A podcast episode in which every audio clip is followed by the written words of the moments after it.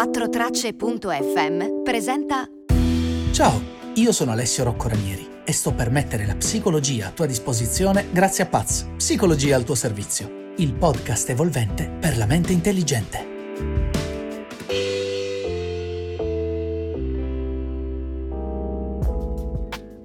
Una domanda che tutti ci poniamo a un certo punto della nostra vita è ma quanto sarei più felice se avessi più denaro, più pecunia o più paparule, come dicono dalle mie parti? E il fatto che tutti sembrino avere una loro risposta non fa altro che creare ulteriore confusione sull'argomento. Quindi ho pensato di prendere ciò che ha da dirci la scienza sul tema così da mettere finalmente un punto o al massimo un punto e virgola, che è sempre meglio di niente, alla questione avere più soldi ti rende davvero più felice. Per poter parlare di felicità però dobbiamo prima capire cosa sia la felicità.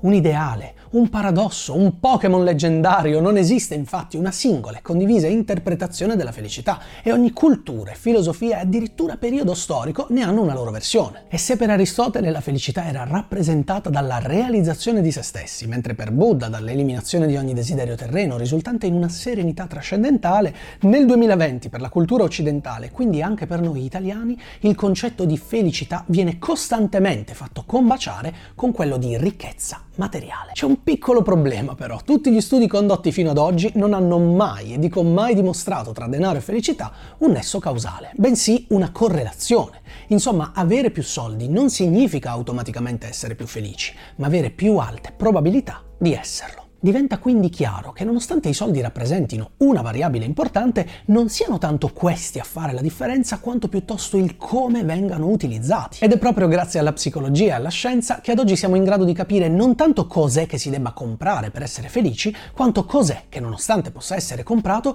non possa renderci felici se non per un minuscolo lasso di tempo. Questa risposta ci arriva direttamente dalla teoria dell'adattamento edonistico, che ci dice che la felicità legata all'ottenimento di qualcosa di nuovo tende a svanire molto più rapidamente di quanto in realtà non si preveda. E questo lo abbiamo sperimentato tutti a un certo punto della vita. Io ad esempio lo chiamo effetto occhiali nuovi, cioè compri un paio di occhiali da vista o da sole e all'inizio che ce li hai sembri il piccolo rappresentante degli ottici italiani lì con la pezzolina e la custodietta per tenerli protetti. Poi passa tipo una settimana ed ecco che adattandoti edonisticamente li stai facendo indossare al cane per fargli un selfie divertente. Praticamente siamo portati a ritornare ad una sorta di baseline, di linea di base emotiva, caratterizzata dal desiderio continuo di ottenere sempre di più, a prescindere dagli eventi positivi o negativi che ci accadono nella vita o da quanto effettivamente noi possediamo. Fingiamo per esempio di prendere 1500 euro al mese e ora immaginiamo di ricevere un aumento di 100 euro. Per quanto tempo rimarremo effettivamente felici dopo la notizia?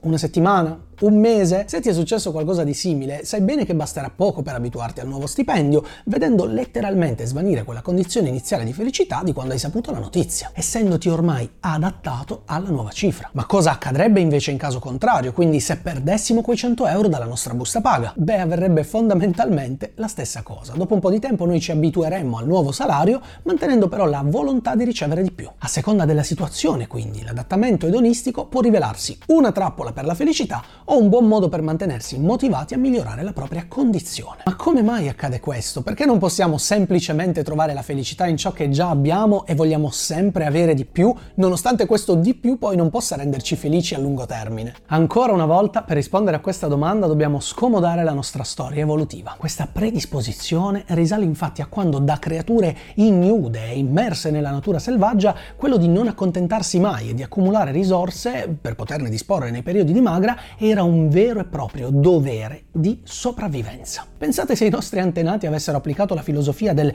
vivere accontentandosi di quello che sia. Probabilmente ci saremmo estinti al primo inverno, quindi questa tendenza ha effettivamente garantito la nostra prosperità in quanto specie, ma ci ha lasciato questo piccolo difetto psicologico, questo bias, per cui siamo creature inaccontentabili per natura che devono fare un grande sforzo cognitivo per apprezzare ciò che hanno. Ecco perché pensare di diventare felici semplicemente comprando comprando roba o accumulando denaro è niente più che un'illusione. E questo effetto non si applica alle sole cose materiali. Tendiamo ad abituarci presto e a volere sempre di più in praticamente ogni ambito della vita, anche nelle relazioni, nelle emozioni o nelle esperienze piacevoli. Questo per il cosiddetto principio edonistico sul quale si fonda la nostra esistenza, dato che gli esseri umani sono creature naturalmente portate a ricercare ed avvicinare il piacere e rifuggire, allontanare il dolore. E qui occorre distinguere tra piacere e felicità perché sono due termini che anche se vengono spesso accomunati sono profondamente diversi. Il piacere, nonostante sia comunque importante, rimane temporaneo, effimero e soprattutto può creare dipendenza. La felicità invece, almeno per la psicologia,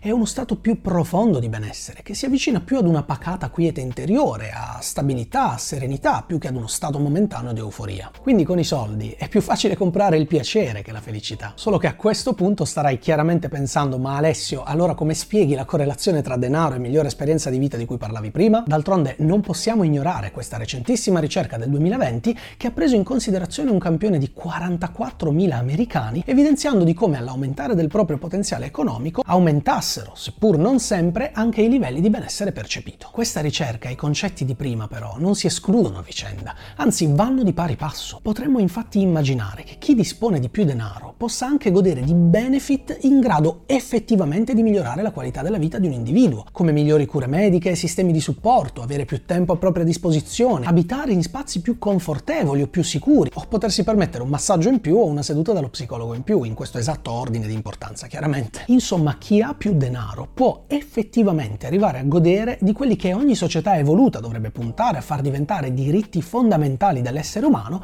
ma che purtroppo per oggi sono ancora considerabili a tutti gli effetti dei lussi. Alla luce di tutto questo, la risposta alla domanda avere più soldi ti rende davvero più felice felice? È probabilmente sì, ma non sempre e non per i motivi in cui crediamo e solo perché in questa bacata società il denaro ha la possibilità di far permettere cose che dovremmo sforzarci di garantire ad ogni individuo e comunità come cure mediche valide o condizioni di vita sicure e dignitose. I soldi quindi sono uno dei mezzi più potenti con cui raggiungere il fine, che però non sono i soldi ma la felicità, che ha comunque bisogno di intercambiarsi ad altre emozioni per non creare un essere umano appiattito o dissociato dalla propria esperienza di vita, D'altronde pensate a quanto sarebbe strano se dopo aver sbattuto il mignolo ad un angolo di un mobile nel cuore della notte si fosse talmente felici dell'esperienza da andare a sbattere il suddetto mignolo in ogni angolo della casa. Ok, questo pensiero risultava decisamente meno strano nella mia testa. In conclusione, potremmo affermare che i soldi non fanno la felicità, ma potrebbero essere un mezzo per facilitarne il raggiungimento, a patto che siano usati nel modo giusto e non per creare dei circoli viziosi e di dipendenza in gioie effimere che ci facciano finire sul tapirulan edonico. Tutto questo lo so, è più facile a dirsi che a farsi, considerata anche la spinta, la pressione sociale del vivere in un sistema